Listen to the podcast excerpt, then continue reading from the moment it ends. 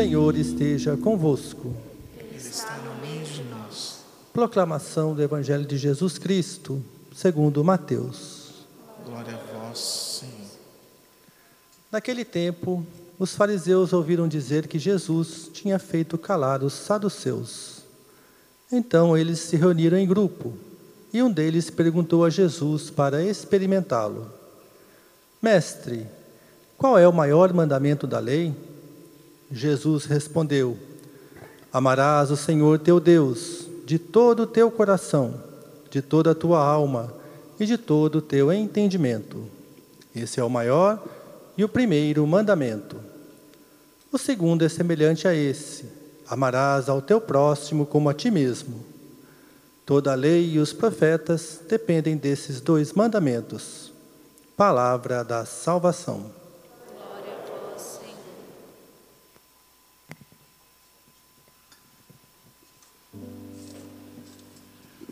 Eu vos amo, ó Senhor, sois minha força e salvação. Eu vos amo, ó Senhor, sois minha força e salvação.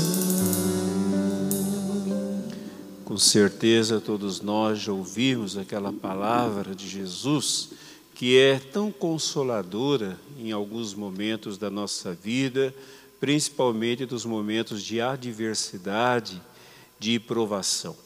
Vinde a mim, vós todos que estáis cansados, sobre o peso do fardo, e eu vos aliviarei. É lógico que nós podemos aplicar essa situação de dificuldade na nossa vida, mas o contexto que Jesus disse não foi para nos convidar para colocar nas mãos dele os nossos problemas, mas Jesus falava de uma situação que acontecia no seu tempo em relação aos chamados mandamentos de Deus. Os rabinos, os chefes religiosos, religiosos, haviam tirado da Bíblia, pensado da Bíblia, 613 mandamentos, sendo 365 para cada dia do ano, uma proibição, e 248 ações a serem feitas, né? o número de membros do corpo. E eu pergunto: será que é possível a gente viver 613 mandamentos? Creio que a resposta é não. Tá bom, então vamos diminuir. Dez mandamentos. Os dez mandamentos que nós conhecemos desde a nossa catequese, na nossa infância. É possível vivermos os dez mandamentos? Eu creio que também não. Se a gente errar um só, falhar um só, diz a Escritura que nós falhamos os dez, porque eles estão interligados. Por isso que Jesus vai dizer em Mateus, no capítulo 11, no versículo 28, que é um jugo opressor e pesado colocado sobre as pessoas. Mas então o que é essencial nos mandamentos de Deus? Foi a pergunta que foi feita a Jesus hoje. De todos os mandamentos, eles estavam pensando 613. quais são os principais, não é? Quais são os principais mandamentos? No tempo de Jesus, um grupo dizia: bem, principal mandamento é a guarda do sábado. Até hoje nós temos cristãos que guardam o sábado como principal mandamento da lei de Deus. Alguns diziam: não, não é o sábado. É amar a Deus sobre todas as coisas. Tanto é que o judeu tinha que repetir de manhã e à noite né, o chamado Shema, isto é, ouve ao Israel, o Senhor é teu Deus e devemos amá-lo de todo o coração. E havia um grupo que dizia: não, é o amor ao próximo. Havia um rabino muito famoso que viveu um pouquinho antes de Jesus, chamado Hilel. Um dia ele foi procurado por um pagão que disse assim: Hilel, se você me responder rapidamente como é o resumo de todos os mandamentos, enquanto eu fico num pé só, eu vou me converter. E a resposta de Hilel para ele foi: O que não te agrada, não farás ao teu próximo. É, deu para ele ficar num pé só, e o Hilel, muito inteligente, disse para ele: O que não te agrada, não deves fazer ao teu próximo. E vocês sabem que Jesus falou algo parecido mais tarde. Ele vai dizer em Mateus, no capítulo 7, do versículo 12, o seguinte: Tudo o que quereis que os homens vos façam, fazei-o vós a eles. Nisto estão toda a lei e os profetas. Qual é a diferença entre o que Hilel disse e o que Jesus disse. Reléu disse: Não façais aos outros. E Jesus diz: Façai aos outros. Não façais aos outros. Né? E Jesus disse: Façais aos outros. E quando é, fala de próximo, assim como na primeira leitura nós ouvimos, né, a respeito do estrangeiro, da viúva, do órfão, daquele que passa necessidade, o próximo, ele pensava somente no povo de Israel. Quem era o próximo do judeu? Outro judeu. E Jesus ele vai dizer: façai a, façais a todos. Quem Jesus pensava? Em todos. Em todos. Inclusive dos inimigos. É fácil a gente amar um inimigo, gente? Não. Uma pessoa que faz mal para a gente, que quer o mal da gente, que fala mal da gente, que apunhala a gente pelas costas e às vezes pela frente, é fácil a gente amar o inimigo? Não, não é fácil. O que significa amar para Jesus? Não é um sentimento que eu carrego comigo. Isso pode ser gostar. E Jesus não disse que nós devemos gostar das pessoas. Ninguém é obrigado a gostar de ninguém. Ninguém é obrigado a gostar de mim, ninguém é obrigado a gostar de você, e nós não somos obrigados a gostar de ninguém. De fato, não é de todos que nós gostamos. Tem gente, sei lá, por causa do temperamento, né? do jeito de ser, às vezes não nos agrada. Às vezes nós também não conseguimos agradar a todos por algum motivo, às vezes até mesmo sem motivo nenhum. Não é? É uma antipatia natural, não sei. Ah, hum, vou muito com a cara daquela pessoa, não gosto daquela pessoa. Por que você não gosta daquela pessoa? Ah, não sei. Simplesmente eu não gosto daquela pessoa. É, comentei ontem que uma vez eu fui numa casa e apareceu lá um, um ator de televisão e a pessoa falou: Eu não gosto desse sujeito, não gosto desse cara. Né? Aí eu perguntei, sabendo que ela não conhecia, mas perguntei: Você conhece ele? Nunca vi e nunca quero ver perto de mim, porque eu não gosto dele. Mas não tinha motivo para não gostar, porque ela nem conhecia o sujeito. Mas isso acontece conosco, gente. Às vezes nós também não gostamos das pessoas. Mas amar, nós temos que amar a todos. Senão nós não somos cristãos. Gostar, não temos que gostar de todos. E continuamos cristãos. Mas amar, nós temos que amar a todos. Senão nós não somos cristãos. Espero que isso não é tire a culpa das costas de muita gente que diz assim: eu não gosto de algumas pessoas, não é? Não tem problema. Mas de quem você não gosta, você deve amar. É o que diz a palavra de Deus. É o que Jesus fez também. Sabe que Jesus gostava de todas as pessoas? Ele não gostava dos fariseus, é claro. Ele não gostava dos, dos doutores da lei, é claro no Evangelho. Mas ele amava a todas as pessoas. Tanto é, nós vamos encontrar né, no Evangelho de João, no capítulo 3, versículo 16, o seguinte: que Deus amou o mundo inteiro. Então, os fariseus, os doutores da lei também estavam incluídos neste amor do mundo inteiro. Veja, gente, a ideia de amor nas Sagradas Escrituras tem uma evolução. Por quê? Porque nós demoramos para entender as coisas. Nós não entendemos as coisas de uma vez. É como abrir a janela do quarto de manhã. Se você escancarar a janela, a luz entra com tudo. Mas se você for abrindo aos pouquinhos, a luz vai entrando aos pouquinhos.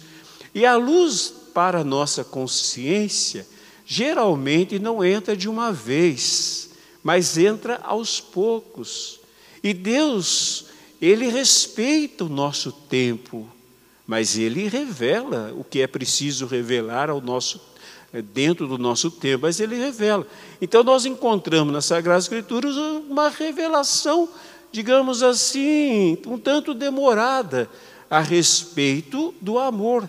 Nós vemos, por exemplo, em Marcos e Mateus, hoje nós ouvimos Mateus, que há dois mandamentos distintos: amar a Deus e amar o próximo, distintos. Já nós encontramos no Evangelho de Lucas que os dois estão unidos, amar a Deus e amar o próximo.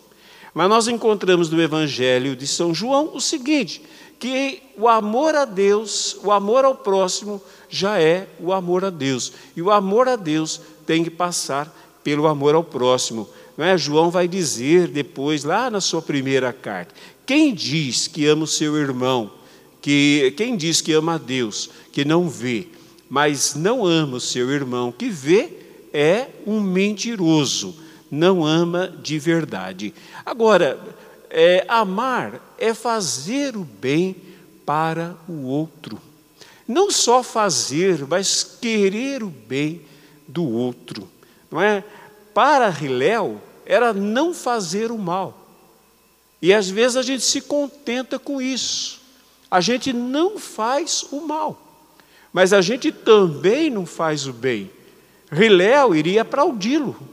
Jesus iria dizer: está faltando alguma coisa. Veja, por exemplo, às vezes nós sabemos, sabemos que nós não podemos matar ninguém, não é verdade? Sabemos. Porém, gente, quando a gente fica sabendo de algumas mortes, seja de um bandido, uma pessoa que faz muito mal para a sociedade, nós não mataríamos aquela pessoa, não é? Mas às vezes por dentro, às vezes a gente nem fala para ninguém porque é feio falar, por dentro a gente comemora. Ah, que bom, né? Limpou o mundo, né? Melhorou o mundo, até o ar ficou mais puro, mataram fulano. Gente, é lógico que muitas vezes o que aconteceu com ele foi consequência da escolha que ele fez. O próprio Jesus mesmo disse: quem com a espada fere, com a espada será ferido. Isso acontece. Agora veja que Pedro era um dos discípulos que andavam armado, andava armado. Talvez outros também. Era muito comum no tempo de Jesus. E quando Jesus foi preso, Pedro tirou a espada e cortou a orelha do Malco, o, o, o empregado do sumo sacerdote. O que, que Jesus disse? Pedro, guarda a tua espada na bainha. Não faça justiça por sua própria conta. E não deseje fazer o mal a ninguém e nem deseje o mal dos outros. Olha, gente, como é difícil a gente é, não desejar o mal. A gente se contenta, eu não faço mal, mas às vezes eu desejo mal, e muitas vezes eu comemoro o mal, ou eu não faço o bem para as pessoas, e às vezes também não consigo entender o bem para as pessoas. Veja, gente, essa semana todos nós vimos a polêmica causada né, pela fala do Papa em relação à união civil de homossexuais, não é? Aí eu vi na, na, nos comentários, e muitos comentários, não é? Gente que, como um cão bravo, um cão raivoso, estava babando ódio contra o Papa e contra homossexuais. Alguns até disseram assim: Papa herege, Papa que está destruindo a doutrina da igreja. Em primeiro lugar, gente, a pessoa não viu a reportagem inteira, a reportagem foi cortada. Em segundo lugar, o Papa estava em pleno acordo com a doutrina da igreja expressa no Catecismo da Igreja Católica, número 2358 que fala exatamente da acolhida das pessoas, que fala exatamente do bem das pessoas, se referindo a homossexuais. Ele não estava equiparando a união civil, por isso que é a união civil, ao casamento. Na verdade, para nós, união civil, nem entre um casal hétero, nós entendemos a união, a união religiosa, o matrimônio que nós entendemos como pleno casamento. Ele não estava falando disso. Ele só estava dizendo que são filhos de Deus. Ele só estava dizendo que precisa ser acolhido por suas famílias. Ele só estava dizendo da necessidade de ter direitos. Mas para muita gente que não entende o que significa amor, foi um verdadeiro escândalo. Quando Jesus fala não é? Ou melhor, João fala em relação a Jesus: Deus amou o mundo de tal maneira que enviou o mundo. Tem gente que acha que o mundo que Deus amou é composto só de cristãos, só de católicos, só de héteros, só de gente que a gente entende que está certa. Não, o mundo que Deus amou é composto de tudo. E Deus amou este mundo. E nós também, não significa concordância com tudo, significa amar, significa colher, significa querer o bem dos outros. Foi isso que o Papa falou, não é o que ele quis dizer, é o que ele disse. É que foi cortado, distorcido, como muitas vezes a mídia faz, mas é isso que ele disse, amparado no catecismo da Igreja Católica, que está aí mas muita gente não esperou, não refletiu, pegou da internet, pegou de uma reportagem, falou besteira, xingou o Papa, xingou todo mundo, é, destilou de veneno, babou raiva, babou ódio e acha que é cristão. E acha que isso é ser cristão que se esconde muitas vezes atrás de práticas religiosas, mas tem um coração envenenado, tem um coração que odeia, tem um coração que quer o mal, tem um coração mau. Gente, a palavra de Deus deixa bem claro para nós. Hoje Jesus deixa bem claro, e depois na evolução do, do termo amor, nós só vamos de fato amar a Deus quando nós amamos o nosso próximo. O que é que Deus precisa de nós? Hein? O que é que Deus precisa de nós que Deus não tem? Às vezes nós temos a impressão que Deus precisa de tudo isso que nós estamos fazendo. Nós temos a impressão que nós precisamos na igreja fazer, eu preciso fazer companhia para Jesus no sacrário. Então nós temos a impressão que Jesus é um ser é, depressivo, melancólico, que está no céu e que precisa da companhia dos outros. Se ele não tiver a companhia dos outros, ele perde o sentido da vida. Gente, Deus não precisa de nós, nós é que precisamos de Deus. Nós não estamos fazendo nenhum favor para Deus, é Deus que está fazendo um enorme favor em acolher o nosso louvor e nos acolher. Nós não estamos acrescentando nada a Deus, mas Deus está acrescentando tudo a nós. Mas não vamos pensar que o fato de nós rezarmos, participarmos da missa, pagarmos o nosso dízimo, é, sermos pessoas religiosas que cumprem os preceitos da religião, não vamos pensar que se nós deixarmos de amar o nosso próximo, está tudo bem. Não está tudo bem, está tudo mal. Por quê, gente? Porque a única coisa que agrada, que de fato é, ama Deus, é o bem. Dando uma, uma, uma, uma, fazendo uma comparação boba, imagine que você vai visitar um bilionário, um bilionário. Aí você vai visitar esse bilionário levando nas mãos uma espiga de milho. Como presente para aquele bilionário. Nem tem o que dar para um bilionário que já tem tudo. Mas dar uma espiga de milho para um bilionário, que isso? Agora imagine que você vai fazer a visita àquele bilionário. E aquele bilionário tem filhos pequenos. E você se põe a brincar com os filhos dele. Você se põe a agradar os filhos dele. Você se põe a valorizar os filhos dele.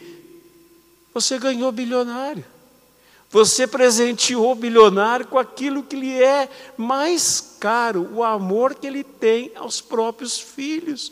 Vocês que são pais, são mães se alguém valoriza, se alguém agrada, se alguém cuida dos filhos de vocês, ganha vocês. Se alguém maltrata um filho de vocês, se alguém não é, valoriza um filho de vocês, se alguém distrata um filho de vocês, eles perdem vocês, porque vocês amam tanto os filhos de vocês, e vocês se sentem amados, honrados, quando alguém faz o mesmo para os filhos de vocês. Então, se é assim com os humanos, é assim com Deus também. O que de fato honra a Deus, glorifica a Deus, é verdadeiro louvor a Deus, é a verdadeira adoração a Deus, é o verdadeiro culto a Deus, é o verdadeiro amor a Deus, gente. Não é outra coisa a não ser o amor ao nosso próximo.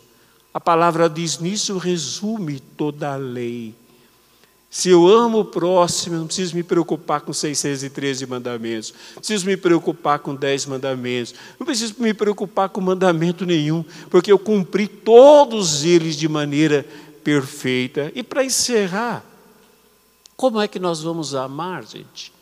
Se nós temos uma natureza tão egoísta, né? Nós nos preocupamos tanto conosco mesmos, cuidamos tanto de nós mesmos. Como é que nós vamos amar? E ainda o jeito que Jesus disse para a gente amar é do jeito que ele amou, piorou, né? Piorou, a gente não consegue nem amar do jeito da gente, ele tem que amar do jeito de Jesus, mas nós podemos.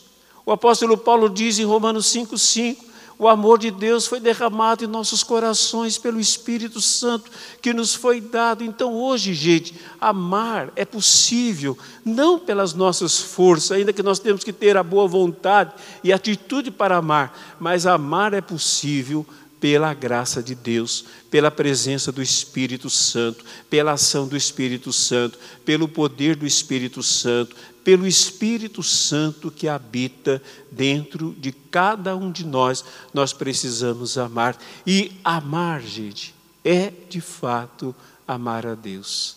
Sair daqui ser um bom esposo, uma boa esposa, um bom filho, um bom pai, um, um, trabalhador honesto, um empresário honesto, uma pessoa que não passa os outros para trás, uma pessoa que procura o bem dos outros. Fazer isso aqui cumpre a lei e o verdadeiro culto a Deus é dado. Se nós não fizermos isso, o que nós fazemos aqui tem valor de nada diante de Deus, porque Deus não vê o que nós fazemos, mas Deus vê o coração que nós temos, e Deus quer enxergar em nós coração do seu próprio filho, que é o coração cheio de amor, coração de Jesus. Amém.